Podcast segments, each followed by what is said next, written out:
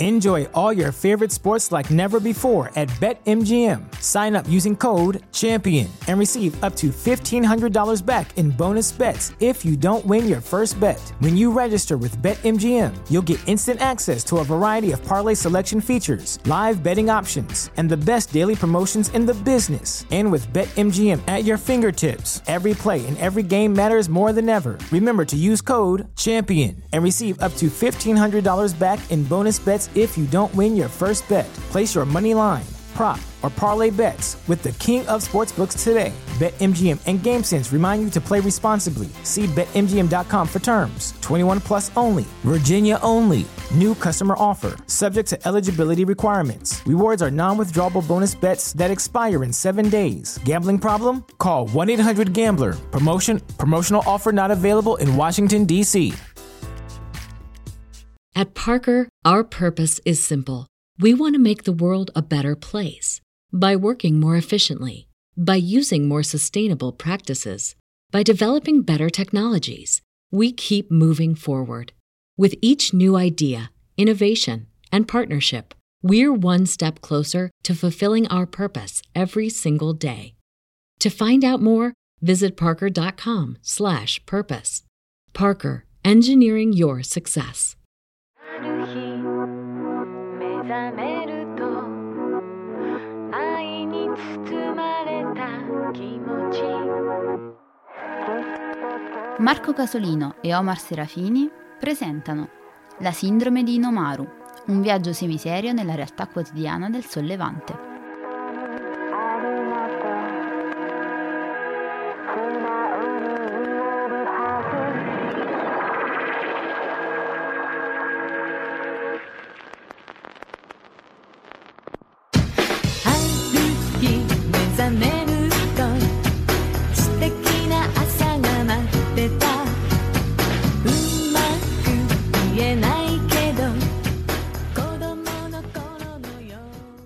E siamo live anche questa sera con mezz'ora di ritardo perché eh, abbiamo un ospite d'eccezione, Marco Pellegrini, che nonostante il nome italiano ovviamente eh, si trova in Giappone. Eh, si trova in Giappone perché appunto si occupa della bonifica della parte, ci racconterà lui, della messa in sicurezza della centrale nucleare di Fukushima. Lui lavora all'University of Tokyo come in, eh, nel Dipartimento di Nuclear Engineering e Management. Marco, grazie mille di essere qui con noi, grazie dell'alzataccia e salutiamo già che è qui con noi Jack O'Lanter, Alessandro, eh, Jack O'Lanter di nuovo, Stefano, Michele, Andrea, Ozzi e Verusca. Allora, un po' Buongiorno. di G- Gico Shokai, chi era? Ciao, Simone, introduciti. Eh, Va bene. Sì, ok, grazie eh, dell'invito prima di tutto, grazie a tutti. E allora, eh, mi chiamo Marco Pellegrini, eh, vivo a Tokyo da ormai più di 11 anni, quindi vuol dire che eh, mi sono trasferito a Tokyo nel 2009 dove ho cominciato il, il mio dottorato all'Università Tokyo Institute of Technology eh, in ingegneria nucleare.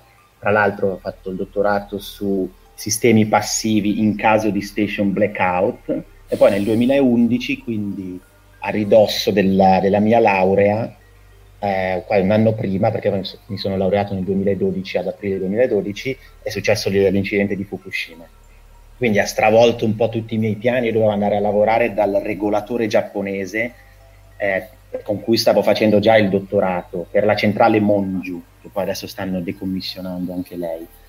Ehm, quindi poi il regolatore è stato stravolto, si chiamava JNS, in passato adesso si chiama NRA, ovviamente hanno detto non assumiamo più, non assumiamo in questo periodo, soprattutto non assumiamo gaijin, i famosi stranieri, Eh, però poi in realtà te- l'incidente ha, ha creato una nuova prospettiva e quindi sono andato a, a lavorare non direttamente a TEPCO, a un centro di ricerca relativo a TEPCO che eh, per lo studio, per le analisi, eh, soprattutto simulazioni, anche esperimenti, ma soprattutto simulazioni dell'incidente di Fukushima. E quindi mi sono ritrovato con il, um, il manager, quello che è oggi il manager del decommissionamento, che voglio citare perché mi ha, um, supervis- mi ha aiutato moltissimo in questo periodo e mi ha fornito gran parte del materiale, tra l'altro Misoka- eh, Shinya Misokani. Ehm, e niente, ho lavorato per sette anni per questo incidente, quindi l'abbiamo sviscerato al massimo. Poi ho anche coordinato due progetti del, dell'Ocse, che che potete trovare online se siete interessati. Non voglio farmi pubblicità, ma solo se siete interessati sul decommissionamento. No, no, fai, fai. Si, chiama, si chiama BSAF, BS, BSAF, che sarebbe il Benchmark Study of the Accident of Fukushima, che è fatto in due fasi in cui abbiamo fatto tutte le simulazioni, è un progetto internazionale, quindi dai laboratori americani, Corea, Giappone, Francia, Spagna. Non c'è l'Italia, sfortunatamente, il coordinatore ero io. Eh, e dopodiché, poi mi, vabbè, adesso ho cominciato a lavorare all'Università di Tokyo e sempre collaborando con TEPCO e la maggior parte della mia ricerca è fortunatamente o sfortunatamente sul decommissionamento Sfortunatamente perché nessuno ha voglia di lavorare alla fine del nucleare, sarebbe più interessante lavorare a una rinascita, però vabbè, eh, la ricerca va un po' dove sono i fondi e quindi mm. devo fare questo, che è molto interessante però fare anche altro. Sì, sarebbe più divertente nuovi reattori o magari nuove, però certo esatto. col, col decommissioning andrà avanti parecchio. Salutiamo nel frattempo anche Giugiu Giarlo, Tiera Erde, Simone Reddi, Emanuel, eh, non so se l'avevo già salutato, e Verusca l'avevo salutata sicuramente.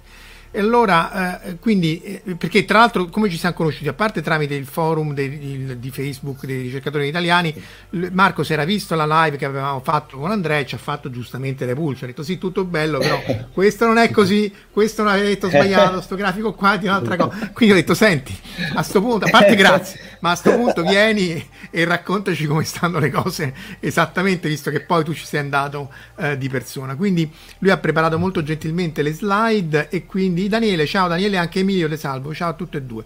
Ti metto le slide online e sì. vai. Ovviamente voi okay, commentate, sì, interrompete, mi... fate cose. Certo, certo, Sì, no, mi scuso, non volevo fare no, no, ma... pulci, però ehm, ma assolutamente interessantissime tutte le live, quindi volevo portare soltanto il mio contributo e tra l'altro qui appunto cercherò di portare un po' il mio contributo in alcuni dettagli che di solito eh, vengono trascurati perché o troppo tecnici o perché non vengono eh, diciamo eh, spiegati magari online. Quindi va bene, il punto di partenza è sempre il solito, quindi eh, terremoto di eh, magnitude la scala giapponese 7 vicino alla costa nord-est del Giappone. Ehm, sono tre centrali che vengono influenzate maggiormente, che sono quelle di Fukushima Daiichi, ovviamente, poi Daini e Onagawa. Quindi Fukushima sono centrali di TEPCO, Onagawa è, è operata da un'altra eh, eh, azienda che si chiama Tohoku Electric Power Company, sono tutti eh, BWR, quindi Boiling Water Reactor.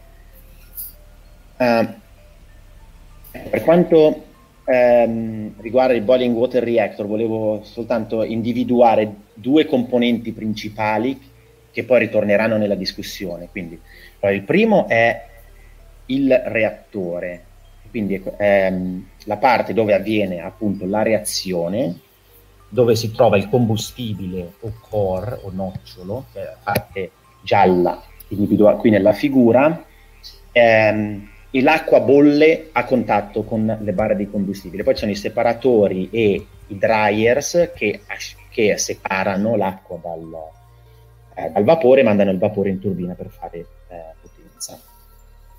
Questo re- eh, reattore è contenuto nel contenimento. An- il reattore è, fatto, è pressurizzato e quindi è fatto di acciaio e anche il contenimento in realtà è di acciaio.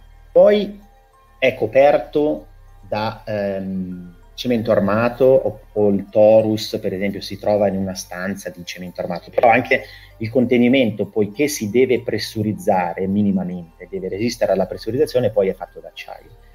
E il contenimento è diviso in due parti, c'è una parte che si chiama dry well, poi c'è il wet well. Il wet è dove c'è la piscina di soppressione, appunto per sopprimere eh, la pressione in caso di incidente. Ehm, l'impianto di Fukushima aveva sei centrali, che questa è una mappa, eh, la vista aerea, e tre erano in operazione e, due, e tre in uh, ispezione. E voglio, faccio sempre notare come l'unità 1 e il 2 e 3 sono degli anni 70, soprattutto l'unità 1 avrebbe compiuto i, i, famosi 40 anni due settimane dopo l'incidente, perché cominciato, aveva cominciato l'operazione, ehm, la produzione di potenza nel 1971, quindi era proprio, diciamo, a fine vita. quindi sono centrali, tra virgolette, eh, non proprio giovani, relativamente obsolete. E quindi è successo una serie di, di eventi sfortunati anche a una centrale eh, con design vecchio. Ehm, quindi vabbè, eh, terremoto, la prima cosa che succede è che la centrale si disconnette dalla griglia elettrica. Eh, questa è una figura che ho fatto, che ho fatto io alla, alla, um, tra, a un traliccio, quindi i tralicci sono proprio collassati sul, sul terreno. E con il, quindi disconnessione dalla, dalla, griglia, la prima cosa che succede è ehm, lo scrum del, del reattore. Quindi la potenza va a zero e le valvole di mandata del vapore alla turbina e le valvole della, della feed water alla, al reattore si chiudono. Quindi il reattore è completamente isolato, pressurizzato a 70 atmosfere più o meno, senza potenza. Ok, quindi partono i, des- i generatori diesel e si attivano quei sistemi per uh, rimuovere il calore di decadimento che è l'unica variabile che dà fastidio in questo, in questo momento. Quindi nell'unità 1 comincia uh, un sistema che si chiama Isolation Condenser, mi scuso per la figura che non è proprio bellissima, um, che ha la funzione di estrarre il vapore, apre queste quattro valvole che vedete qua, M1 da M1 a M4, apre queste valvole, quindi il vapore passa attraverso un scambiatore di calore, appunto l'isolation condenser, quindi il vapore condensa, diventa acqua e liquida e ritorna nel, nel reattore. Quindi la pressione si mantiene più o meno costante, il livello dell'acqua rimane costante. Il calore di ricadimento viene mandato in ambiente. E su, quindi procede tutto inizialmente come da programma. Poiché il calore di decadimento decresce esponenzialmente, questi sistemi si attivano sempre in modalità on-off, quindi alle 2.46 Scrum la pressione tende a salire, si apre il, l'isolation condenser, la pressione scende. Per non depressurizzare troppo in fretta, questi, come ho detto, vanno on-off, quindi si spegne, poi si riaccende, spegne, riaccende, fino alle 3.34, quando si, si disattiva il, l'isolation condenser e poi c'è eh, lo, la, l'onda dello tsunami che poi causa tre minuti dopo eh, lo station blackout. Quindi per il semplice fatto che era stato disattivato un minuto prima, dello, o tre minuti prima in realtà, dello, dello station blackout, eh, questo sistema non è stato più possibile, eh, non, è, non, si è, non, si più, non si è più potuto riattivare. Quindi perché questo? Perché la famosa onda tsunami che dopo l'impatto con l'argine raggiunge quasi con eh, un'altezza di oltre 20-30 metri, quindi entra nell'impianto e eh, allaga tutte le, mh, eh, le stanze nel, so, nel basement, okay, dove sono collocate sia i diesel generator, ma soprattutto le batterie. Quindi eh, a, causa di, a, causa di, questo il, l'isolation condenser non si può più attivare e quindi succede che il reattore è pressurizzato a 70 atmosfere e uh, non, si riesce più a, non si riesce a iniettare acqua a rimuovere il calore di decadimento. Questa slide l'ho fatta uh, prima di tutto per far vedere come anche gli operatori un pochino eh, si muovevano nel buio. Non avendo le batterie non avevano neanche delle misure per capire in che stato era la centrale, quindi le uniche misure che, si, che avevano era quando uno di questi operatori entrava nell'edificio con le sue batterie, collegava il sistema di misura e eh, valutava quant'era la pressione o il livello. Eh, però ho fatto questa slide per far vedere come si è parlato un po', ho sentito dire che si diceva che questo incidente è stato creato dalla, dall'egoismo umano, eh, dall'avidità, perché si dice che i dirigenti di TEPCO, il governo, avevano ritardato apposta l'iniezione perché così potevano salvare il reattore, ma in realtà, poiché non c'era modalità di diminuire la pressione, tutti i sistemi che si potevano utilizzare, per esempio il fire truck o il camion dei pompieri, non poteva fisicamente introdurre acqua nel sistema, perché il camion dei pompieri può introdurre acqua fino a una pressione di 5 atmosfere, 5-6 atmosfere. Quindi hanno anche provato, come vedete qui, spero che il grafico sia abbastanza chiaro, intorno alle 8 di sera del marzo, dell'11 marzo a iniettare acqua, ma quest'acqua non è andata da nessuna parte perché il reattore era ancora pressurizzato. In, in più, dai, dat, dai calcoli fatti, l'inizio del core meltdown per l'unità 1 è successo alle 8 di sera, quindi prima di qualsiasi tentativo di iniezione. Quindi, solo per specificare che in realtà l'inci- l'incidente, non voglio di ridurre le colpe della, eh, di TEPCO, però l'incidente poi si è creato per cause tecniche di un design, tra virgolette, eh, sbagliato. Nell'unità 2... Scusa se ti interrompo, sì, chiede Jack certo, O'Lantern certo. se l'installation Sì. condenser fosse stato attivo prima dello spegnimento avrebbe potuto fun- funzionare anche senza corrente e rimanere quindi con aperto e flow continuo? Assolutamente, eh, otti- ottima domanda, infatti lo farò vedere poi per l'unità 2, sì, sarebbe, queste valvole sono eh, progettate per, come si chiama, open, safe open, quindi se manca l'elettricità il sistema eh, di, di molle, diciamo, che, con cui sono progettate è, è progettato per rimanere aperto ed è infatti quello che poi succede nell'unità 2, che farò vedere adesso. Ehm, sarebbe interessante fare un calcolo per vedere cosa eh, sarebbe successo se la isolation condenser fosse, rimanes- fosse rimasto aperto, perché a quel punto lì la pressione si sarebbe abbassata e quindi sarebbe stato possibile iniettare acqua dal, dal fire pump, dal fire truck. Perché in pratica la pressione del- con cui la pompa del, del, del truck riesce a spingere era inferiore a quella di fuori, quindi non poteva Esatto. fisicamente eh, immetterla. Sì, non poteva, non poteva entrare. Eh. Sono low pressure injection system. Eh, sicuro quindi non c'era possibilità di depressurizzare, perché per depressurizzare ancora ti serve una batteria per aprire le safety valve, eh, e quindi era, è stato tutto vano, quindi è stato quello il problema principale. Allora, nell'unità 2 c'era un altro sistema che, abbast- che è stato molto studiato dopo l'incidente, che si chiama Reactor Core Isolation Cooling, o RCIC in termine tecnico, gli americani lo chiamano RICSI, che è una turbopompa. Scusate, quindi è una turbina collegata a una pompa, questa pompa riesce ad avere una prevalenza ne- ehm, necessaria per immettere l'acqua a pressione elevata. Ok? E è una turbina un po' particolare, non è una di queste turbine per generare potenza in cui si, eh, si sfrutta il salto, tal- salto di pressione, ma è semplicemente una specie di Pelton, se siete familiari, però a- ad a vapore. Quindi si, ehm, si espande il vapore in un convergente divergente per a- arrivare a velocità supersonica e si impatta questo flusso di vapore contro delle pale che sono fatte in forma semicircolare. Questo no, per far vedere come funziona, quindi semplicemente il vapore entra, impatta e fa girare la turbina. quindi è un design veramente antico, però molto robusto ed è per quello che si utilizza ancora in queste applicazioni.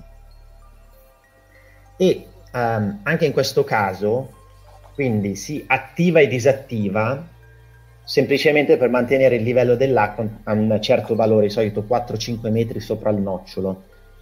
Eh, quindi come vedete qui si è attivato, questi sono i dati transient recorder proprio della centrale, alle 2.50 si attiva per un minuto per far salire il livello, poi si spegne. A questo punto, per il calore di decadimento, succede che la pressione sale, quindi le valvole di sicurezza sono settate per aprirsi di, intorno a 72 atmosfere, si aprono, il vapore viene mandato nella piscina di soppressione, quindi la pressione scende e si richiudono, poi la pressione sale ancora, quindi si apre così a zig zag finché il livello non scende sotto i 4 metri e si riattiva. Quindi alle 3.02 si riattiva, alle 3.28 si spegne, quindi tutto da programma, finché poi si riattiva automaticamente alle 3.40, che è esattamente un minuto prima dello station blackout. E come dicevo prima, per rispondere alla domanda, la valvola è progettata per rimanere aperta. E quindi questo sistema ha continuato a operare mandando acqua nel, nel reattore e il livello continuava a salire, salire, salire, finché a un certo punto il livello non è arrivato a circa 8 metri, allo stesso livello della main steam line, dove di solito appunto, come dice il nome, dovrebbe passare vapore, invece questo iniettava l'acqua, perché la turbina si, si dava l'acqua um, a se stessa, praticamente, e quindi condizioni completamente off design, che non erano mai state concepite, invece questo sistema da solo, senza ne possibilità di fermarlo perché non c'erano batterie, anche in unità 2, ha, con- ha, funzionato per tre giorni, finché poi a un certo punto, dopo tre giorni, si è, è, si è rotto per qualche motivo che non si è ancora ben chiaro, probabilmente uh-huh. iniettare acqua um, uh, su, in, diciamo, uh, con velocità supersoniche non fa molto bene alla turbina ma forse e non era progettato detto, per lavorare tutti per certo. tre giorni continuamente. Eh, non era. Mm, no, per tre, giorni, per tre giorni poteva operare. Non diciamo che il, la, mm, la, avere dell'acqua che si espande in un convergente divergente crea no. delle. Eh, può creare del, del, delle forze sulla turbina che sono molto eh, anche erosione. Cor, eh, e quindi la dopo un po' si è fermata, però questo ancora non è stato chiaro perché non è chiaro perché non è stato possibile entrare ancora nella... a prendere il pezzo e vedere che è successo. Ah, esattamente, sì. Senti, chiede anche Marco Daddia sì. perché delle normali open, credo che no, sia, non si sono aperte al, alla, quando c'è stata la mancanza di corrente. Delle? Normali... Delle valvole normalmente aperte, cioè lui immagino che dica che le valvole sono loro, cioè in assenza di corrente rimangono come sono, quindi Esatto, non... rimangono nello stato in cui sono, non si aprono in, in assenza di corrente. Quindi se era chiusa rimane chiusa, se era aperta rimane aperta. Mm-hmm. E quindi questo è interessante vedere come un minuto in anticipo il ritardo può cambiare tra virgolette. In realtà poi il destino non è stato cambiato perché anche l'unità 2, e poi vedremo una serie di... sembra un po' la centrale fortunata, poi alla fine per il solito problema che pres- il, il, sistema è sempre pressurizzato e quindi per iniettare acqua dall'esterno per eh, portarla in, sta- in, condizioni stabili, ehm, anche l'unità 2 poi eh, ha avuto la fusione del nocciolo. Ehm, ok, quindi l'unità 3 eh, ha avuto un'altra condizione particolare in cui perché le batterie dell'unità 3, non so se tutta una porzione, comunque sicuramente una parte, per, condi- per, motivi che non sono ancora chiari, erano state posizionate nella, al primo piano. Quindi nell'unità 3 in realtà i sistemi sono, ehm, erano a disposizione, cioè si potevano attivare e disattivare, come questa turbina che non ha bisogno di energia elettrica perché la potenza è data dal vapore stesso prodotto dal calore di, deca- di decadimento. Quindi hai bisogno solo di batterie per aprire e chiudere le valvole. Quindi è stata eh, è stata controllata dal, dagli operatori, però appunto quindi ha funzionato, come dicevo prima, per mantenere il livello dell'acqua intorno ai 4-5 metri, però dopo un giorno di operazione, più o meno un giorno, si è disattivata. Anche qui quindi cominciano un po' i paradossi, perché si è disattivata? Ah no, prima c'era un confronto appunto per far vedere che l'unità 2, turbina, eh, sistema di sicurezza eh, che poi non è neanche un sistema di sicurezza, questo SAC comunque questo stava funzionando come sistema di sicurezza. Funziona per tre giorni, nell'unità 3 dove c'erano le batterie funziona solo per un giorno. Questo è perché eh, la turbina, dopo che, dopo che, c'è stata l'espansione del vapore, inietta, eh, inserisce il vapore esausto nella piscina di soppressione. Okay? quindi c'è il vapore direttamente nell'acqua in modo da condensare immediatamente, da collassare il vapore per evitare che la pressione eh, cresca in caso di incidente. Questo però è ovviamente progettato per uh, periodi brevi, quindi in questo caso in cui hai degli station blackout e quindi emissione di vapore prolungata per oltre uno o tre giorni, la pressione gradualmente cresce perché la, eh, il calore di decadimento non è mandato in ambiente in questo caso. In unità 1 sì, ma in questo caso no, è mandato semplicemente nel contenimento e quindi pian pianino si scalda la piscina e la pressione sale. quindi nell'unità 3, una volta che la pressione arriva, a, se non mi sbaglio, a 3,7 atmosfere, c'è un sistema di, di sicurezza che dice la tua pressione nel contenimento è troppo alta, quindi ti fermo la turbina per metterla in sicurezza. E quindi si è fermata dopo un giorno e non è stato più possibile riattivarla. Questo perché c'erano paradossalmente le batterie a disposizione che hanno fatto partire quel sistema di autospegnimento. Mentre invece in unità 2 non, c'era, non c'erano batterie, quindi la pressione è salita oltre quel valore e funzionava fino a un certo punto tutto felicemente poi vabbè, cioè poi, una, fi- una feature, non un bug praticamente, come si dice. esatto. esatto, una serie di, come si chiama, error compensation. E poi c'è un'altra cosa interessante che si, che si nota da questo grafico. L'unità 2 e l'unità 3 sono esattamente unità identiche, quindi stesso cal- potenza, stesso design st- e quindi stesso calore di decadimento, però la mh, crescita della pressione nel contenimento è molto più lenta nell'unità 2 rispetto all'unità 3, come vedete qui, no? Le, i punti gialli sono quelli della pressione dell'unità 3 e quelli blu quelli dell'unità 2, e questo perché appunto per un ulteriore bug, come è stato detto prima, quando l'acqua dello, tsuna, dello tsunami ha invaso la power station, solo per ancora per caso fortuito, non so, per un design sbagliato probabilmente, parte di quest'acqua è finita nella Torus Room, che sarebbe questa stanza dove si trova la piscina di soppressione, la, il wet well. E quindi quest'acqua ha contribuito a, tenere, a raffreddare ulteriormente eh, la piscina di soppressione. Quindi per questo che il, um, anche il contenimento ha avuto un, un, un margine aggiuntivo per, per puro caso. Come dicevo prima, però, poi questo non, ha, non, è, riusci- non, era, non è stato abbastanza per prevenire il, ehm, il core meltdown che è associato all'ossidazione dei metalli, in particolare dello zirconio, ma anche, del, anche dello stainless steel, anche del, dell'acciaio. E l'idrogeno viene, man- viene, prodotto qui nella zona gialla, okay? poi viene mandato attraverso le valvole di sicurezza nel contenimento nell'acqua, però poi nel, ovviamente è un, non, è, è un conde, non condensabile, quindi viene rilasciato all'interno di tutto il contenimento e quindi l'idrogeno aumenta la pressione eh, nel contenimento. Il contenimento è, è, progettato per resistere a una pressione, diciamo, di, eh, se non mi sbaglio, di 4,5 atmosfere, quindi se si supera questo valore cominciano delle perdite, dei leakage. E I primi leakage sono alla head flange del contenimento che vedete qua in alto e questa è la figura, anche questa che ho, ho fatto all'unità 5.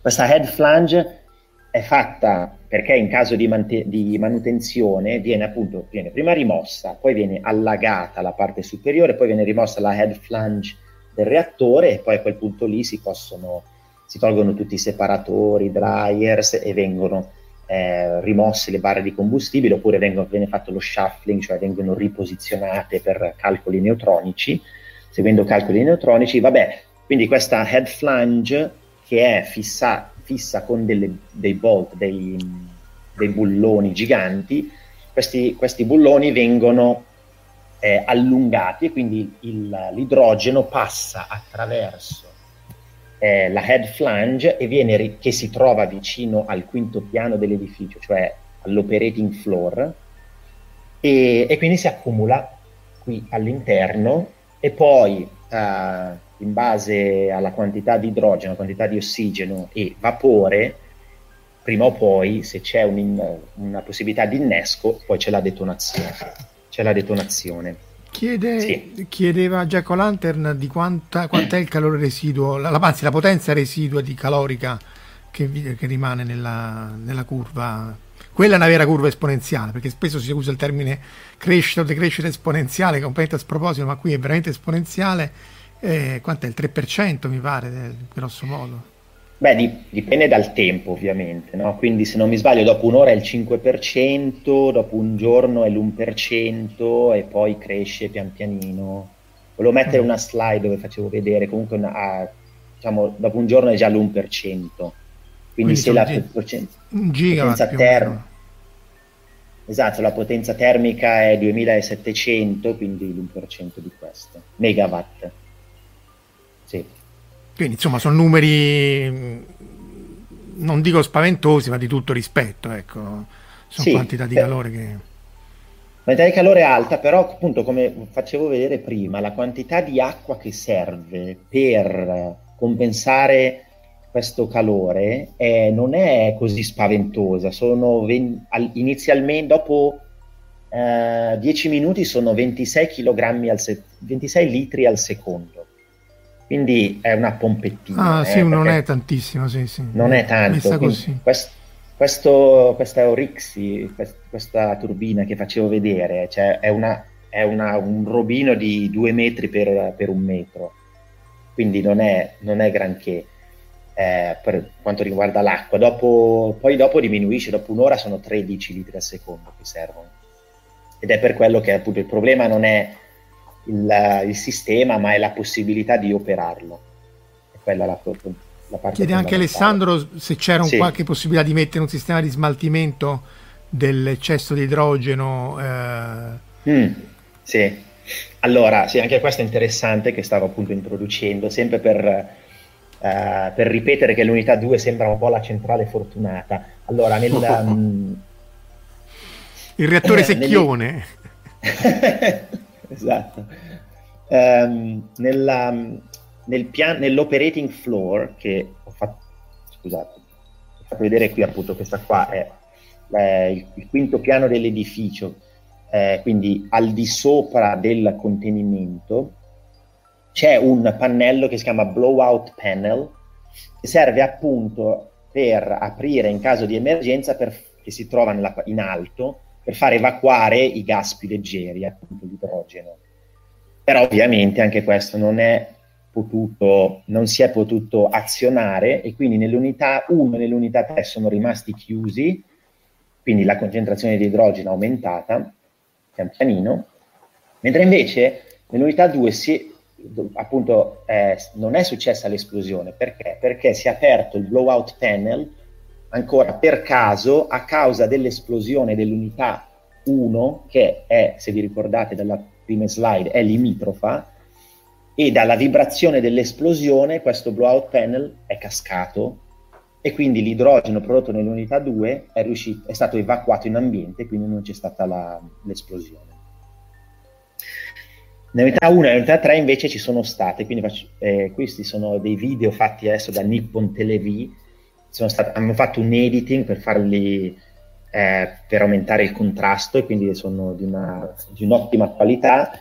Faccio vedere come sono delle esplosioni beh, abbastanza spaventose, ma c'è una, una netta differenza tra l'unità 1 e l'unità 3. L'unità 1 sembra, tra virgolette, un'esplosione più blanda, mentre invece nell'unità 3 i fumi arrivano addirittura a 300 metri, perché questi stack, questo che vedete qui non sono torri, scusate, torri evaporative, sono gli eh, stack per fare il venting del, um, del contenimento. In caso del- che il contenimento sia a pressione troppo alta, una cosa che si fa è aprire una valvola per diminuire la pressione e mandare il gas in ambiente e viene mandato attraverso questi stack che sono di oltre 120 metri.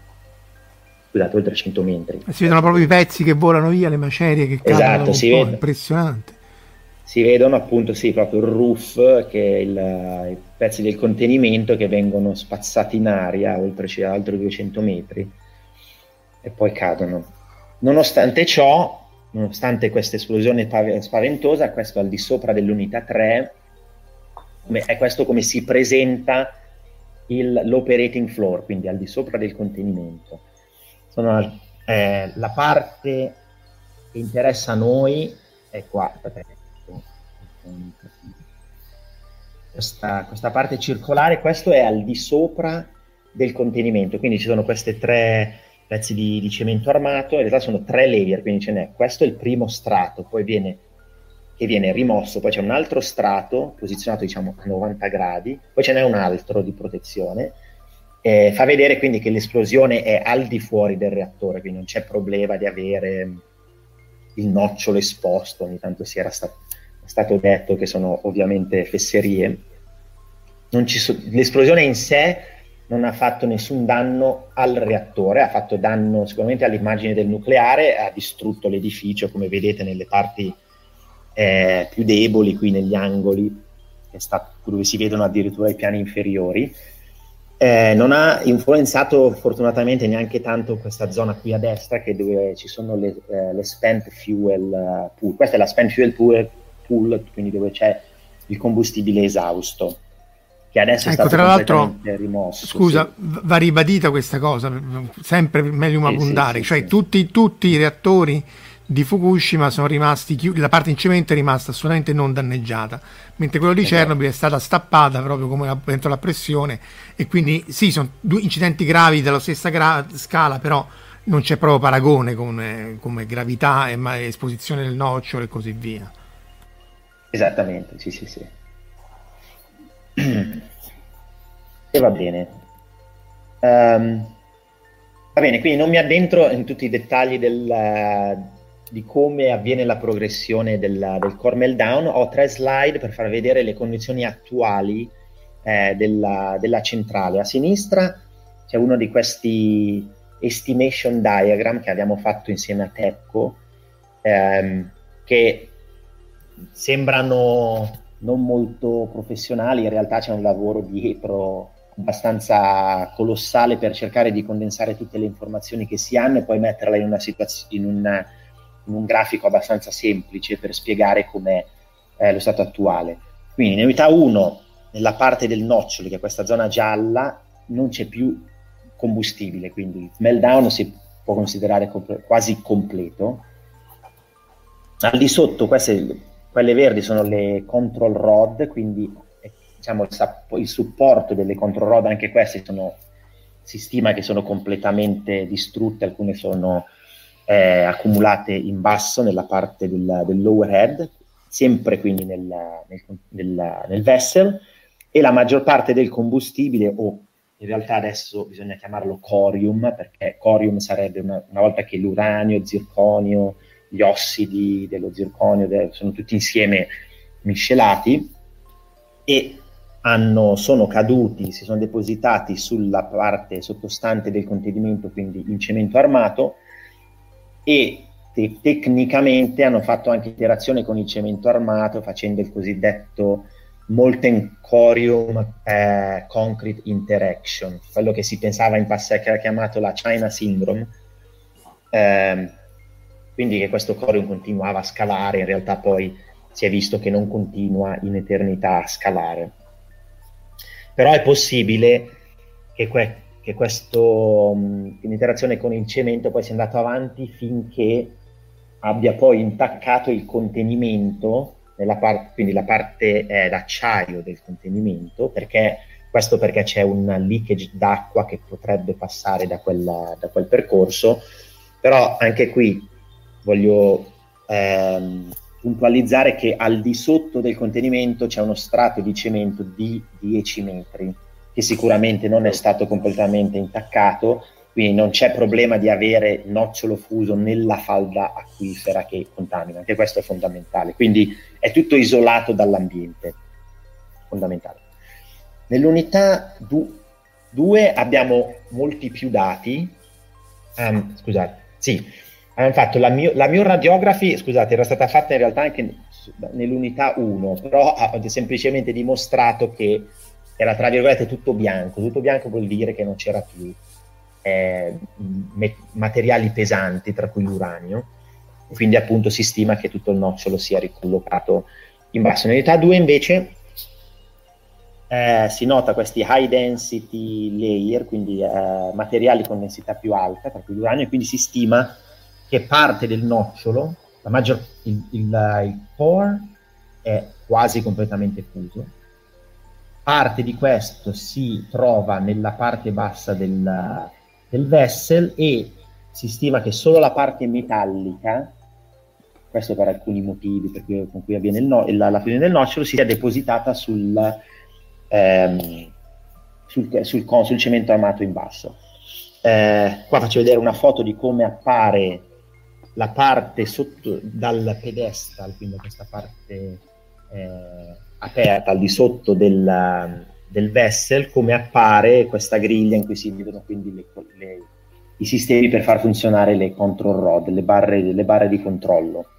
Uh, questo sono io, se, se, vi interessa Marco saprà appunto il suo nome in giapponese, Marco qui, e uh, sappiamo molti dei dettagli perché hanno introdotto una, un robot che ha forma di braccio, una specie di serpentone lungo, e poi ha preso, ha fatto uh, moltissime immagini. E questo è un video appunto fatto dal robot in cui si vede lo stato attuale. Quindi qui è in alto in confronto alla foto precedente, quindi vedete per esempio co- la parte sottostante delle control rod e tutti i cavi elettrici, che sono anche i sensori di, eh, neutronici, e poi materiale accumulato probabilmente anche qui corium, quindi una miscela di combustibile e acciaio o anche zirconio che si è accumulato sulle strutture, ha distrutto la parte più eh, debole, tra cui il gating, scusate, è passato, qui non sono io che lo manovro, il video, il video in sé.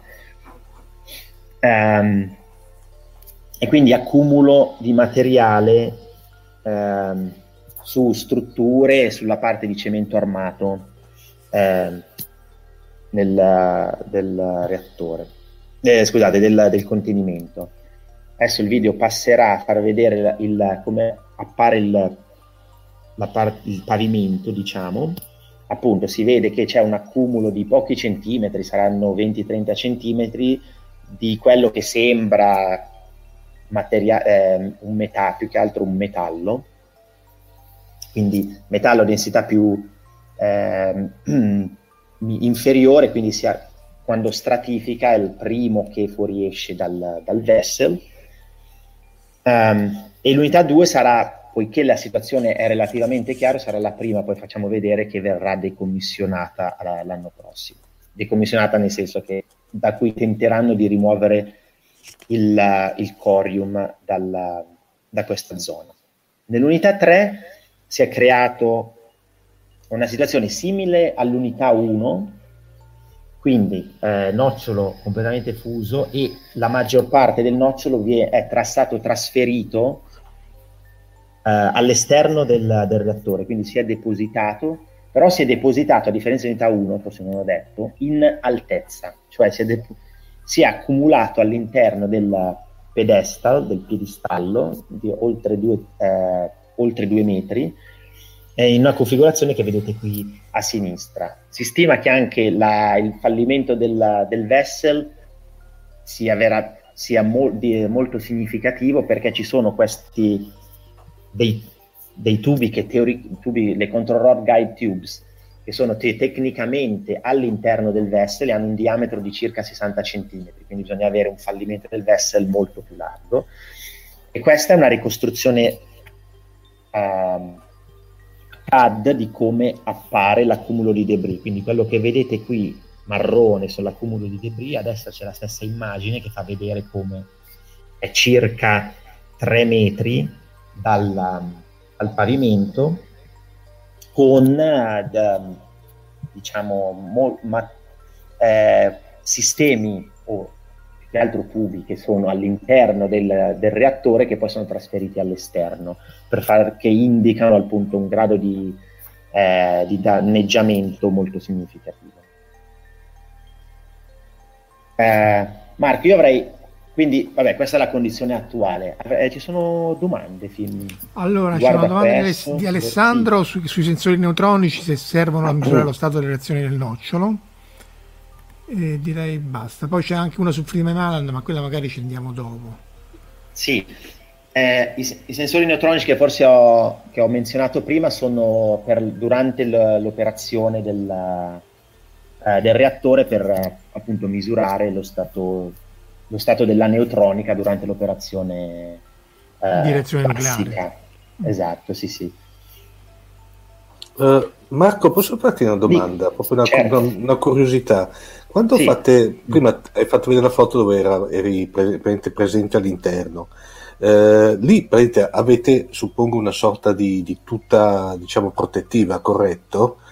Eh, quando, una curiosità, quando uscite, eh, fate mm. una sorta di decontaminazione stile quella che si vede nei, nei film catastrofici oppure... Sì, sì. Allora, sì, sì, allora anche questo è interessante. quella tuta lì in realtà non è proprio una tuta protettiva, nel mm. senso che appunto non, non, non può proteggere. Diciamo, potrebbe essere, potrebbe essere, l'equivalente di quella da in bianchino. Bravissimo, esatto. È semplicemente una, una, tuta facile da smaltire, mm. perché appunto bisogna buttarla via.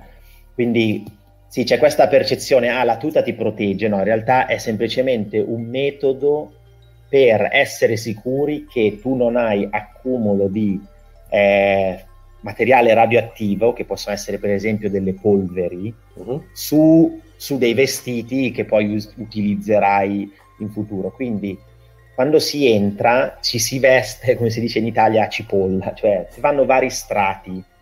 Hai una, una parte interna, poi si mettono dei guanti, dopo si mette questa tuta che si chiama protettiva, poi non è proprio protettiva, poi si mette un altro paio di guanti. Eh, poi si mettono gli stivali e così via. L'unica è poi si va, si fa la, l'ispezione, quando si ritorna, come mi chiedevi, si toglie il primo strato, poi si va, ci sono degli scanner che ti misurano la radioattività, se non rilevano niente si toglie il secondo strato e si fa un'altra misura delle, della radioattività, eh, prendendo so, soprattutto accorgimenti per, per esempio, le mani. Sono appunto delle dei sensori dove si inseriscono le mani per vedere se ci sono degli accumuli, eh, per esempio tra le unghie, queste cose qui. Quindi si fanno vari, eh, vari step per essere sicuri che sul tuo corpo non c'è nessun accumulo di radioattività. E un'altra cosa che si fa poi al, prima di entrare e quando sei uscito, almeno l'abbiamo fatto noi, non so se gli operatori la fanno giornalmente, probabilmente la fanno a intervalli mensili, è una whole body counter in cui misurano la radioattività interna del corpo per vedere se hai delle, eh, ingerito delle, eh, appunto delle polveri o qualcosa. Eh, quindi si fa prima al, di entrare nella centrale e quando si esce. Noi l'abbiamo fatta il giorno stesso, però è un procedimento relativamente lungo, non penso che, si, che l'operatore lo faccia così, così spesso. L'unica cosa che è protettiva è la maschera. Quella maschera bisogna indossarla se si va al di sotto del nocciolo, cioè in questa parte qui del nocciolo, ho detto una cavolata, scusate, del reattore, cioè se si entra nel, piedis, nel pedestal qui sotto, non so se si vede nella... esatto, qui. Noi siamo entrati qui sotto, quindi lì, lì bisogna utilizzare la maschera perché appunto possono essere... Eh, cioè, eh, normalmente durante una, l'operazione dell'impianto c'è, c'è, dell'acqua che cade lì, dell'acqua che, che tecnicamente appunto contiene del trizio. Famigerato trizio. Ti, ti, ti, ricordi mica quanta era la radiazione ambientale lì quando sei stato? Eh, eh non mi ricordo il numero, c'ho anche la, la foto, comunque pochi eh, microsievert, questa era l'unità ah. 5, c'era, all'interno della centrale c'era meno radioattività che all'esterno. Sì, addirittura. Eh, perché questo era nel, era nel, 2012 e quindi era dopo la... Sì, sì, perché metà 5 veramente non è successo niente, era tutto, tutto chiuso. Um, bene, abbiamo detto questo. E quindi voglio far vedere uh, velocemente come procederà il, il de- decommissionamento uh, della centrale, che si comincerà dall'unità 2, come ho detto, perché è prima di tutto centra- eh, il, non c'è accumulo d'acqua, forse non l'ho detto precedentemente, ma nell'unità 3, anche uno dei motivi per cui abbiamo così queste immagini eh, più, molto chiare, nell'unità 3 è che eh, c'è un accumulo d'acqua di circa 6 metri, quindi hanno introdotto una, una, una, una specie di pesce, robot pesce che riesce quindi a destreggiarsi un po' in giro e vedere tutta la situazione. Eh, nell'unità 2 invece non c'è acqua, quindi è più semplice cominciare la rimozione e si comincerà, scusate, con questo braccio qui, robotico, che eh, è già stato tra l'altro eh, costruito da Mitsubishi con, in, e Oxford Technologies in, eh, in, in Inghilterra. E qui vedete a destra appunto come appare questo braccio che è una specie di, di grande trapano, diciamo, che viene operato dal, da degli operatori che riescono a... Ve- qua fanno vedere la precisione giapponese ovviamente qui sulla destra che al millimetro riescono ad andare nel punto dove vogliono. Comunque vabbè trivellano fanno delle piccole trivellazioni poi prendono quell'elemento eh, di detrito o di corium lo, rimet- lo mettono qui dentro in questa specie di cassettino e il cassettino lo tira fuori dal contenimento.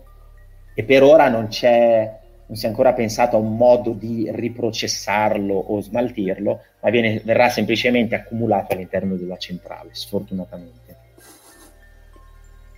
Quindi l'idea comunque di operare e rimuovere tutto il corium e rimettere sì. in maniera ordinata in una specie di sarcofago che però riesce a controllare meglio del, del, dell'impianto danneggiato.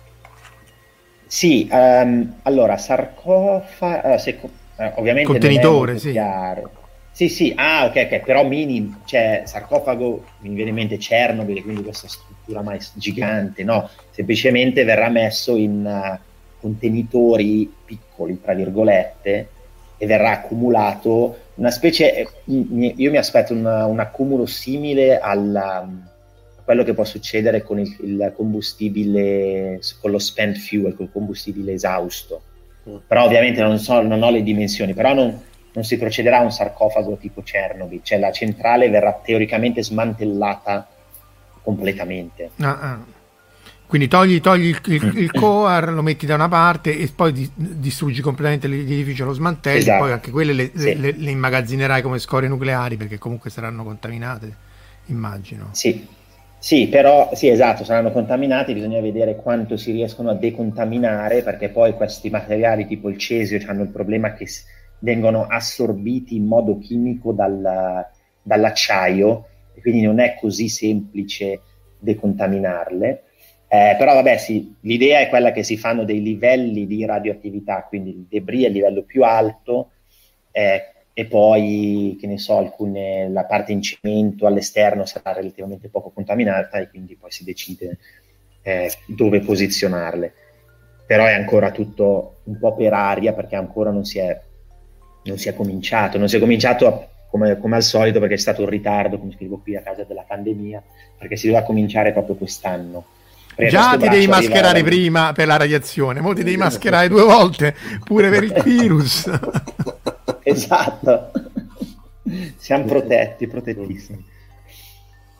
Um, vediamo un po', no, un altro punto che volevo dire ehm, riguardo l'attività che è stata eh, rilasciata in ambiente, perché si, si sente dire che il, viene rilasciata durante l'esplosione. In realtà poi la quantità che viene rilasciata durante l'esplosione è praticamente minima. Sì, potete vedere, per, questi sono, spero che il grafico sia abbastanza chiaro, è la, l'attività rilasciata in ambiente per i vari isotopi, tipo dello iodio, del cesio, che è stata in realtà calcolata con dei, con dei software numerici, quindi anche qui ci sono un po' di incertezze.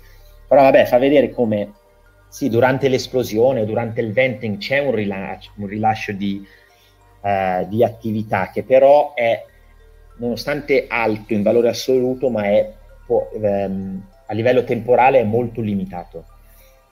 Mentre invece i rilasci consistenti, sfortunatamente, sono, sono avvenuti dopo, cioè quando si è cercato di stabilizzare il reattore. Questo perché avevi il nocciolo all'interno del contenimento caldo, continuavi a iniettare acqua, l'acqua si contaminava, cioè i prodotti di fissione finivano in acqua, però a causa del calore l'acqua evaporava e veniva rilasciata attraverso il contenimento in ambiente.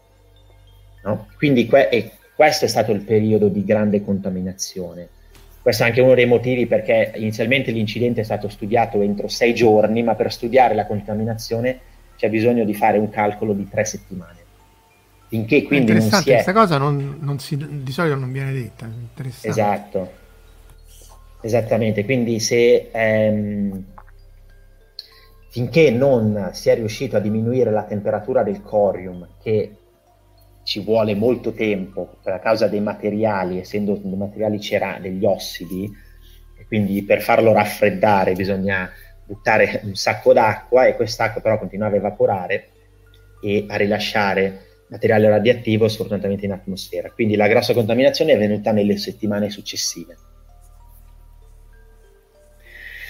Eh, altri prob- problemi che, di cui si parla è il, problema dell'allagamento della, della, centrale a causa della, dell'acqua di falda e dell'acqua piovana, a cui hanno cercato eh, di eh, di porre limite facendo queste famose ice wall, queste mura di ghiaccio tutte intorno alla centrale, che ovviamente si dice che non funzionano, che è una perdita di, di soldi e così via. In realtà, ok, non, non, funz- non, non funzionano come ci si aspetta. Met- installi queste mura di ghiaccio e tutto si risolve, però pian pianino in realtà stanno funzionando. Eh, queste mura di ghiaccio sono qui vedete questa barra verticale qui blu, a sinistra eh, e a destra dell'impianto, e che sono posizionate appunto, questa è la visione aerea, quindi si vede eh, tutte intorno alla centrale e, e, riescono a diminuire la temperatura del terreno circostante, spero che sia abbastanza chiaro, questa slide è in giapponese, non l'ho tradotto, comunque questo, questo colore viola rappresenta una temperatura di circa meno 7 gradi, quindi appunto funzionano per diminuire la temperatura. E eh, scusate ancora le slide giapponese con una marea di dati e testo con classiche, però il livello di acqua che entra nella, nella centrale che era nel 2014 intorno a eh, 400, adesso non, non vedo, ah, metri cubi al giorno, intorno a 400 metri cubi al giorno, pian pianino, lentamente, però sta diminuendo intorno ai 100 eh, metri cubi al giorno che sono anche per acqua piovana ed è per quello che poi alla fine vengono anche coperte, ma non è un sarcofago, vengono solo coperte per evitare che l'acqua entri nel, nel reattore, che, la, che, che, alcuni prodotti di fissione vengano dispersi in ambiente dal vento, per esempio. Quindi questo è un passo fondamentale che, sta, sta, ci sta mettendo troppo tempo effettivamente, però sta funzionando pian pianino di diminuire, di ridurre a zero l'acqua nel, nell'edificio e poi finalmente fare una culata di cemento e, e metterlo a posto ed evitare eh, che, che, si accumuli acqua contaminata, perché poi il, pro, il problema principale è che non avendo un, un circolo chiuso, quest'acqua contaminata poi si accumula, no? E poi vabbè ci sono sistemi di, ehm, di, di, filtraggio, i, i, famosi ALPS, che riescono a eliminare eh, chimicamente, so, ce- per esempio il cesio o altri, altri elementi, ma come ben noto non riescono a eliminare eh, il trizio. Ok? E, um, il problema, il trizio, vabbè, è un problema in realtà finto, perché um, poi il trizio viene smaltito, viene eh, mandato in, in ambiente da, da, tutte le centrali nucleari eh, che sono operative. Eh, però il problema è che non riesco, perché mi, mi, chiedevi tu Marco, poi ci ho ripensato bene, perché de, dopo 10 anni, 12 anni hanno deciso di, di metterlo nel, nell'Oceano Pacifico. Uno dei problemi è che la, quest'acqua continua es, ad accumularsi in queste tank, in queste cisterne all'intorno, all'intorno, all'intorno dell'impianto e quindi non possono mettere altre cisterne, adesso devono ovviamente porre fine a questo, all'accumulo no, di la, acqua. Diciamo, la mia domanda mm. più divertente sì. era perché se ne sono usciti, visto che se ne parla dal 2013 almeno, perché se ne sono mm. usciti a 100 giorni dalle Olimpiadi, appunto, che già hanno ah, il Covid. Okay. Eh, voglio dire, stati zitto, aspe- perché poi tra l'altro non lo fanno domani, no? Lo fanno tra due anni. anni. Esatto, e quindi sta, aspetta, eh, aspetta fine agosto. Che te con... Infatti c'era tutta vari complotti no? che tra ministeri si odiano oppure si odiano, insomma, di, ah, così okay, coreografici. di me. no, sì, ma io non ne so niente, però dire... diplomaticamente non serviva proprio adesso con tutto il trambusto generale, effettivamente. Sì, sì. Comunque, questo problema, beh, solo per ripetere, ma era già stato detto da altre, da molti, ho visto anche un intervento, de, mi sembra l'avvocato dell'atomo, molto, molto, correttissimo, è un finto problema perché prima di tutto la quantità è irrisoria, come fa vedere l'acqua, il trizio accumulato nelle, nelle cisterne sono 15 grammi di acqua triziata, questo THO, quindi come diceva appunto è una, l'acqua equivalente di una tazzina di caffè. È quasi una roba poi... omeopatica praticamente. Sì, esatto. e, ehm, il problema è che, che, nell'immaginario collettivo è ah ma questo è il trizio di Fukushima che quindi fa più, so, più cattivo invece vabbè, ovviamente non ha più senso questo porto qui solo una slide far vedere tutto il, trizio che viene rilasciato da centrali nucleari soprattutto vedete qui quelle in viola il trizio è uno dei problemi principali per, non per eh, impianti BWR ma soprattutto per centrali a, a, ad acqua pesante, come i Candu, quelli, eh, quelli canadesi, perché sono, appunto, funzionano con deuterio e quindi il deuterio si trasforma più velocemente in trizio. Ed è anche uno dei problemi per uh, il reprocessing facility, quelle verdi, come vedete qui lo Sellafield oppure in Francia, che vanno a quantità di becquerel intorno verso i 13.000. Um, eh, terabecquerel. Sì, tra l'altro, tra l'altro, c'è da dire che il trizio decade beta, quindi decade perdendo un elettrone che si ferma subito e quindi la dose esatto. che ti dà è trascurabile rispetto a quelli che decadono gamma e che invece possono contaminare aria. Infatti li si comprano, eh. se andate su eBay, su Banggood a 5 euro lo compri mm. diretti di trizio eh, costa caro perché insomma è una cosa microscopica perché poi è fosforescente e ci fanno mm. anche i pannelli delle uscite d'emergenza quindi non è che se, non è la cosa più normale del mondo ma si trova relativamente in maniera comune sì, sì, sì. esatto quindi è un, è un, finto problema poi anche biologicamente parlando non, non è come lo iodio che poi rimane nell'organismo siccome il tuo corpo lo rileva come acqua se non mi sbaglio il decodami, eh, decadimento biologico, la half-life eh, biologica è tipo di 15 giorni, quindi non è che si accumula nel corpo, quindi non è un materiale, non è un elemento così che dia così tanto eh, rischio, però appunto è il trizio di Fukushima e quindi fa, fa paura. Eh sì, sì, infatti. Vabbè, fa...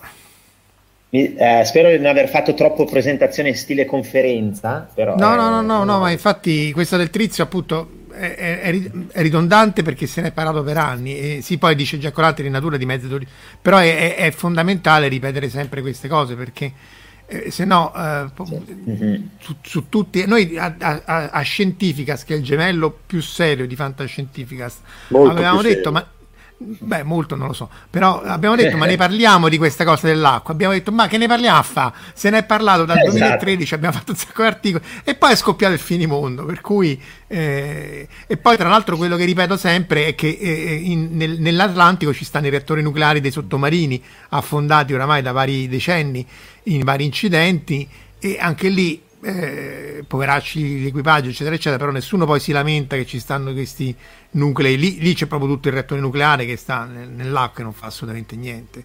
Quindi non ma tu hai avuto modo di parlare con, con, con la, cioè, sempre con il giapponese, cioè, con le persone che stavano lì al momento dell'incidente, al decommissioning, perché insomma devono essere stati momenti, giorni, ma so Yoshida, de, insomma, poveraccio, poi è pure morto, ma insomma lui sì, sì c'hai tre reattori che stanno a temperature mostruose, sei riuscito un po' a, a capire come, cioè, cosa pensavano, come si comportavano, perché l'istinto era scappiamo e buonanotte, immagino.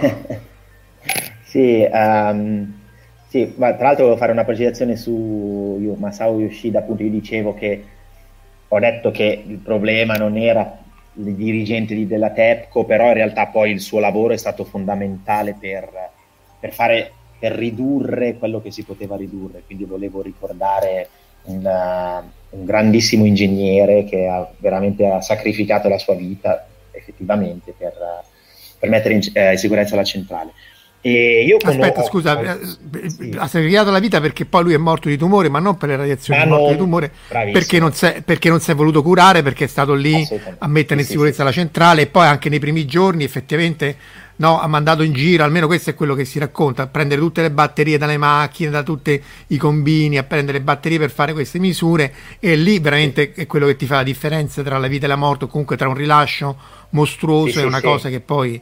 Eh... Assolutamente, sì, sì, esatto. Più si aggiunge poi, ma più si possono creare equivoci, non è morto per radiazione data dall'incidente nucleare, aveva un cancro già da prima, e però appunto immagino il livello di stress che ha dovuto subire. Eh, e comunque la sua attività è stata fondamentale, questo dobbiamo ricordarla, però un'altra cosa è lì, un impianto che voglio dire, un impianto nucleare non si salva con diciamo l'atto eroico, si deve mettere in sicurezza per progetto, per design. Okay, questo è una cosa fondamentale che bisogna ricordare, sottolineare. Allora, mm, per quanto riguarda la tua domanda, sì, io ho lavorato, appunto, siccome ero nella squadra di, di, Misokami, di Shinya Misokami, ho lavorato con un, ricordo il nome, è Yama, Yamaguchi, che tra l'altro si è laureato dal laboratorio dove lavoro adesso, che lui era proprio alla centrale il, l'11 marzo. E quindi ci ha fatto vedere le foto del, di dove lavorava e lui era un, adesso non mi ricordo specificamente che cosa ha fatto. E dire, chiedere a un giapponese cosa pensavi, volevi scappare così non, non funziona molto. Eh, siamo, diciamo è un po' più adesso, da carpire Esatto, sì, però secondo me è un po' più l'indole italiana di drammatizzare le cose. Io, secondo me loro semplicemente facevano il loro lavoro, semplicemente. Noi siamo qui e facciamo il nostro lavoro. Eh, una cosa che non so se sia stata detta eh, è che in, inizialmente c'erano 600, 650 addetti alla, alla centrale di Fukushima eh, 1 Dopodiché, Daichi, dopodiché, eh, se non mi sbaglio, dopo tre giorni, um, il problema principale era quando il livello dell'acqua delle piscine, delle spent fuel pool stava cominciando a calare, perché lì sì che il combustibile, nonostante sia lì da tanto tempo, quindi ha un calore di ricariamento bassissimo, lì sì che il combustibile è effettivamente all'aperto, in contatto con l'atmosfera. Quindi se le spent fuel pool si sciolgono, allora a quel punto lì è uguale a Chernobyl, tra virgolette, senza l'esplosione, però è uguale a Chernobyl. E quindi lì la, eh, la TEPCO ha dovuto decidere di mandare via, adesso dirò i numeri sbagliati, però al, secondo me 550, eh, no, 600 persone, tra cui questo mio amico Yamaguchi-san, li hanno, li hanno ricollocati all'unità 2 e hanno lasciato 50 persone a mettere a posto le spent fuel pool, spent fuel pool che poi è stato eh, di successo perché appunto non c'è stato nessun danneggiamento alle spent fuel pool. Eh, quando si è stato, non so se vi ricordate che, che cercavano con queste, cos'è, con l'elefante, con queste gru esterne di iniettare acqua. Qualcuno pensa che ah, stanno iniettando l'acqua nel reattore, no, ovviamente il reattore è chiuso, stanno iniettando acqua nelle spent fuel pool per sommergere il combustibile. E quindi diciamo quello lì è stato il momento più critico dove hanno preso questa, hanno minimizzato il numero di persone per, perché ci si pote, poteva succedere il peggio, più peggio di quello che è successo. Più peggio l'ho letto apposta, non so come si dice. eh, Tra l'altro, appunto, mm-hmm. anche con l'elicottero, no? quando hanno provato a mandare l'elicottero esatto, degli americani sopra, quello era stato un momento perché è chiaro che sei proprio sul camino della termico, della radiazione, insomma, se fai quello... Eh... Ah sì, c'è questa cosa che soprattutto la, sì. la, la, la propaga Pio D'Emilia, di questa famosa valvola di una paradia di una vasche che si è rotta, che, che io ho detto, sì. guarda, questa cosa non è così, però poi la sai che Pio... Pio. Guarda, me l'aspettavo, io avevo fatto...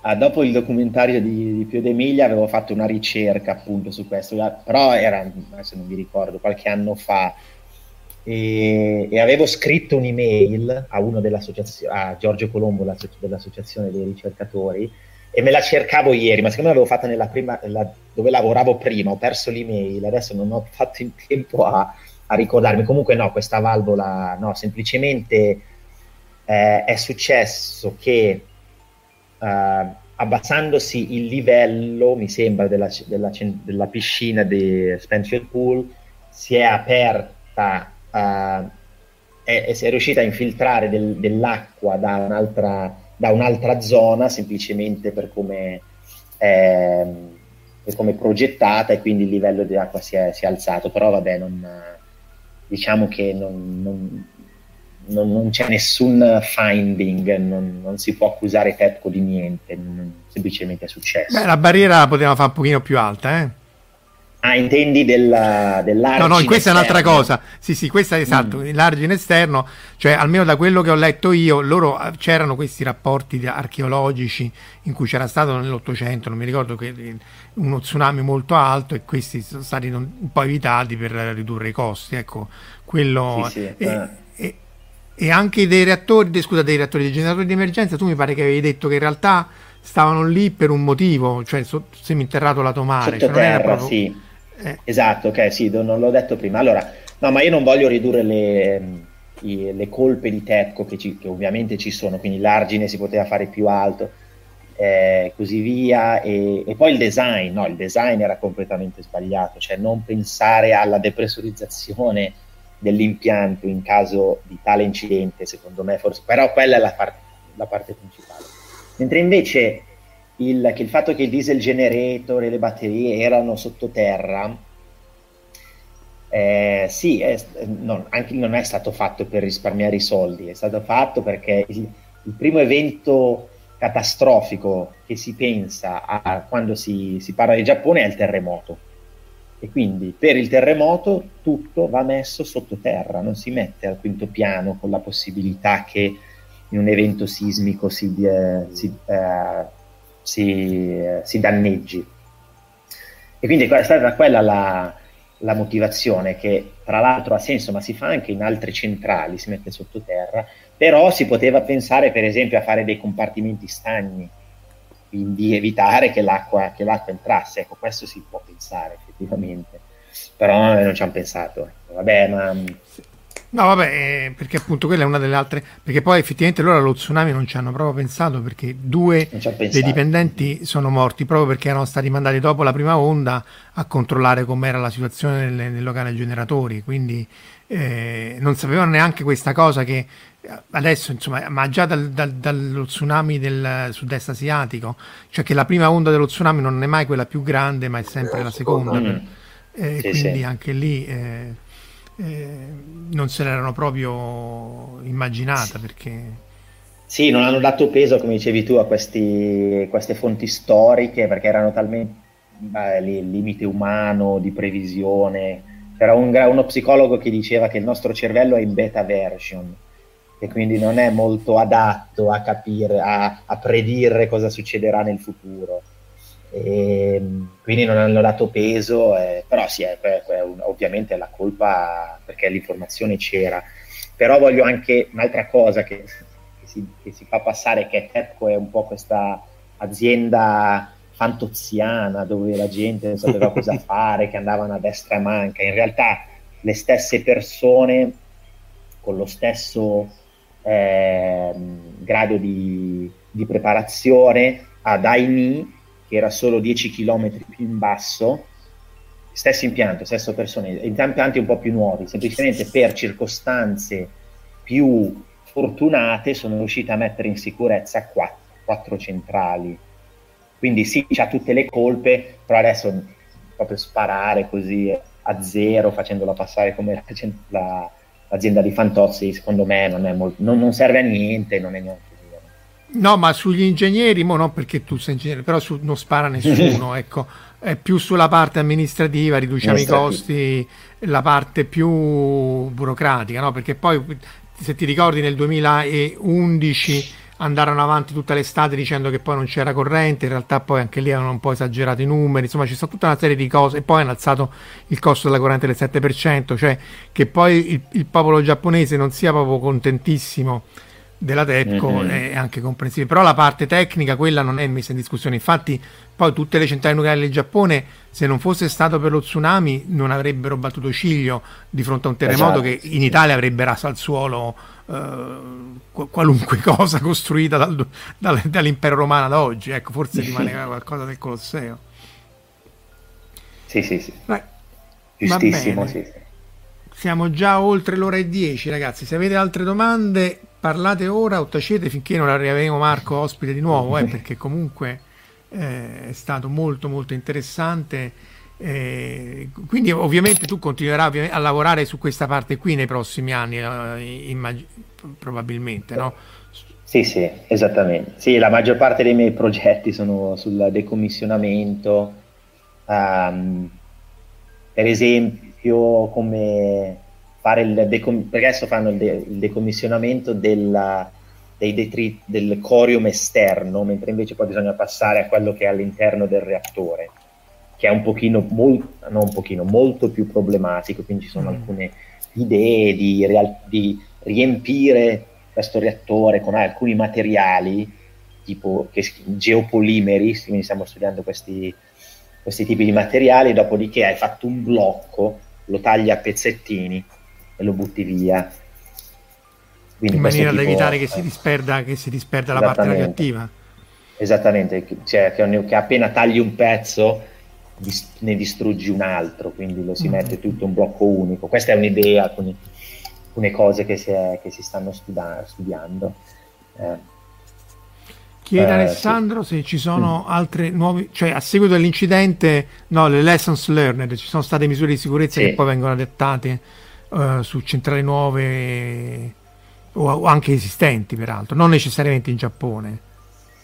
Sì, um, allora nelle centrali su cui io punto, appunto anche un po' la mia ricerca, è queste small modular ah. reactor che, che, di cui parlavamo e quindi ehm, in queste centrali prima di tutto si fanno si è visto che il problema principale è il calore di decadimento, ma il calore di decadimento è proporzionale alla potenza iniziale. Quindi se si fanno, facessero delle centrali più piccole a moduli, si riuscirebbe a smaltire questo calore di cadimento in maniera eh, più flessibile. Quindi un'idea che appunto si, in cui si è progettato queste, degli impianti che verranno costruiti negli Stati Uniti teoricamente nel 2022 a Idaho, se non mi sbaglio, questo New Scale, questo impianto New Scale, in cui si utilizza, non è fatto apposta, ma questa idea dell'allagamento dello tsunami, non so se vi ricordate, cioè che è riuscito a raffreddare il contenimento e a mantenerlo, a mantenere bassa la pressione. quindi si sono sviluppati questi, questi reattori che poi verranno effettivamente costruiti, che sono completamente circondati da acqua. Quindi hai 12 unità in cui hai il reattore interno, poi c'è il suo contenimento, all'esterno del contenimento hai, hai l'acqua. Quindi quest'acqua riesce a a rimuovere il calore di decadimento completamente in modo passivo, perché è già lì in caso di incidente per 30 giorni. Dopodiché, anche nel caso in cui l'acqua prima o poi ovviamente evapora completamente, però il calore di decadimento è talmente basso che quindi anche per convezione naturale si riesce a, ehm, a smaltire il calore di decadimento. Questo è un per, per rispondere alla domanda. Poi ci sono altri reattori dove in realtà questo problema della, del meltdown non, non, esiste così tanto, per esempio nel reattore a sodio, quindi ci sono altre tecnologie che però fanno fatica ad essere implementate a livello commerciale perché ci sono, c'è poca esperienza. Uno dei reattori a sodio che, che, stanno, che viene uh, pubblicizzato è quello di Bill Gates, eh, adesso non mi ricordo più il nome. Comunque, vabbè, che ha una serie di vantaggi, poi non è pressurizzato e quindi si hanno eh, meno problemi durante, durante, la fase di incidente. Comunque, quello che riporto che ha più se- che è, è New Scale. Tra l'altro, poi ci sono anche reattori che vengono fatti direttamente in acqua, quindi on, uh, uh, cioè, sono proposti de- alcuni design che di mettere il reattore esatto sulla, sul letto della, dell'oceano in modo ah, da aumentare questo effetto. Sì. È un progetto, si chiama Flex Blue, è un progetto del Politecnico di Milano fatto con EDF, se non mi sbaglio. Però vabbè, questi sono ancora paper reactors, diciamo la verità, quindi sono fatti solo sulla carta, mentre invece New Scale, no, New Scale ha avuto il licensing dalla, dal, dal regolatore americano e verrà costruito, ovviamente teoricamente non è ancora cominciato, però verrà costruito nel 2020. Verusca c'ha la battuta definitiva che sei un rettore di Bill Gates, poi se c'è un problema lo spegni e riaccendi. E questo questo è notevole. Mentre Jack O'Lantern eh, chiede se sono usati anche nei, nei, nei sottomarini reattori nucleari a sodio.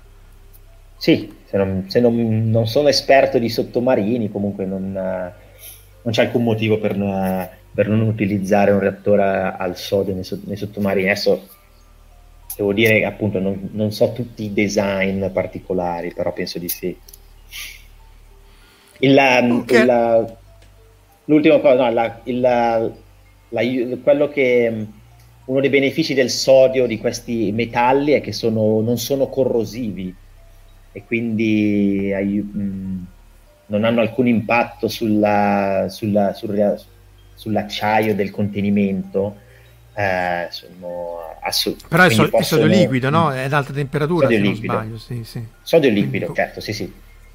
Il coolant è sempre liquido però oh, io sono appunto lavorando per Mongiu sono andato a vedere Mongiu e si vede, cioè, il, e si vede come in realtà è dopo che togli il sodio il reattore è nuovo, è completamente nuovo perché com- il sodio è completamente compatibile con l'acciaio, con l'acciaio del, del vessel, mentre invece l'acqua crea un sacco di problemi, di corrosione, anche se comunque poi, perché poi non sono acciai inossidabili per altri problemi, sono acciai al carbonio per problemi neutronici, vabbè quindi l'acqua crea un sacco di altri problemi. Quindi questi reattori al sodio, metal, eh, sali fusi, in realtà dovrebbero essere quelli su cui si punta, però poi non c'è una grossa volontà di andare avanti, un po' perché Beh, c'è poca esperienza, chiaro, un po' fanno paura. Mm.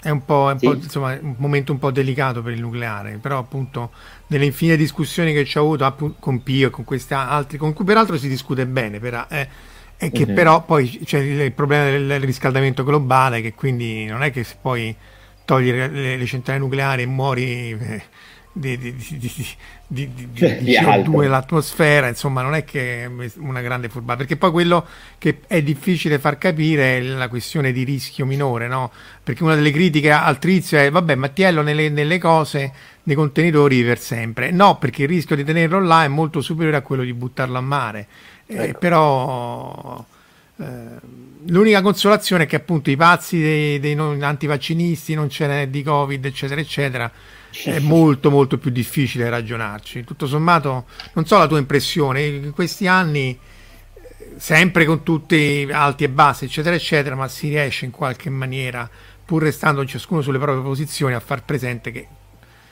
appunto come dici tu, no, non è che esattamente come presentano la TEPCO, non è esattamente come sono andate le cose, e poi anche il nucleare stesso non è poi eh, cioè è più radioattiva la centrale a carbonio no? che, ti, che, a carbone che brucia carbone, eh, eh esatto. e ti mette il carbonio 14 nell'atmosfera però pure quello vabbè ragazzi mezzanotte e 20 per te è ora di sì, colazione scusate.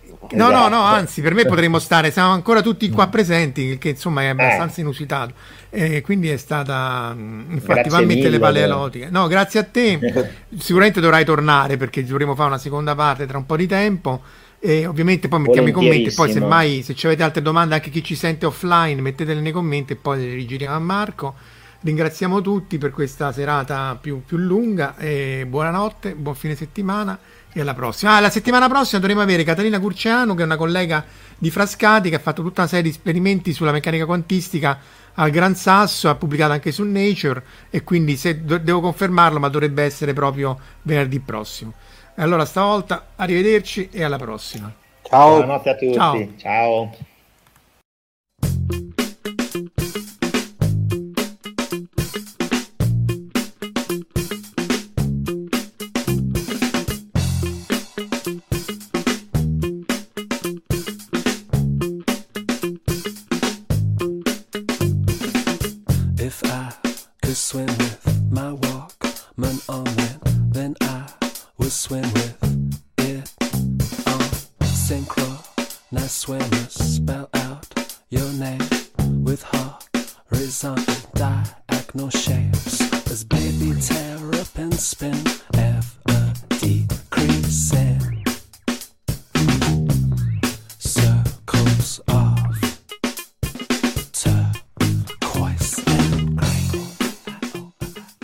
Ascoltato La sindrome di Inomaru, un viaggio semiserio nella realtà quotidiana del sollevante, da un'idea di Marco Casolino e Omar Serafini.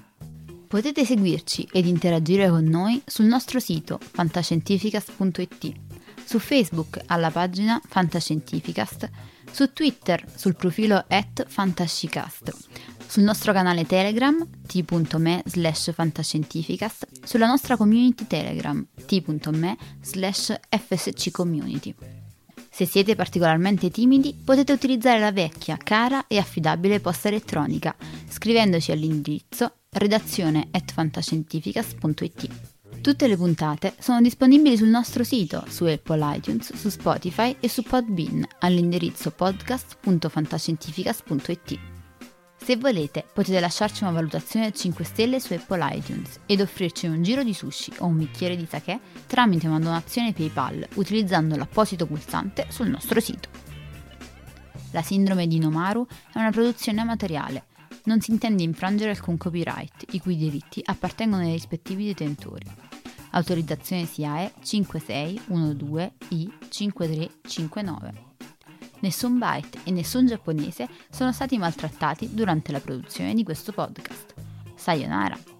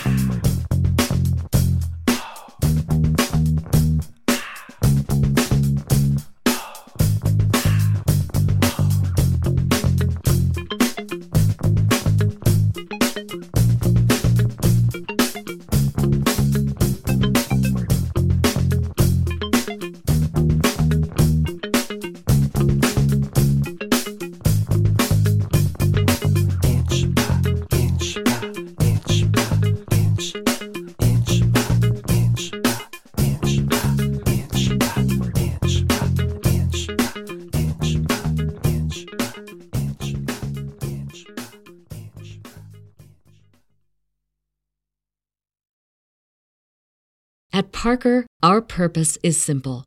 We want to make the world a better place by working more efficiently, by using more sustainable practices, by developing better technologies. We keep moving forward. With each new idea, innovation, and partnership, we're one step closer to fulfilling our purpose every single day.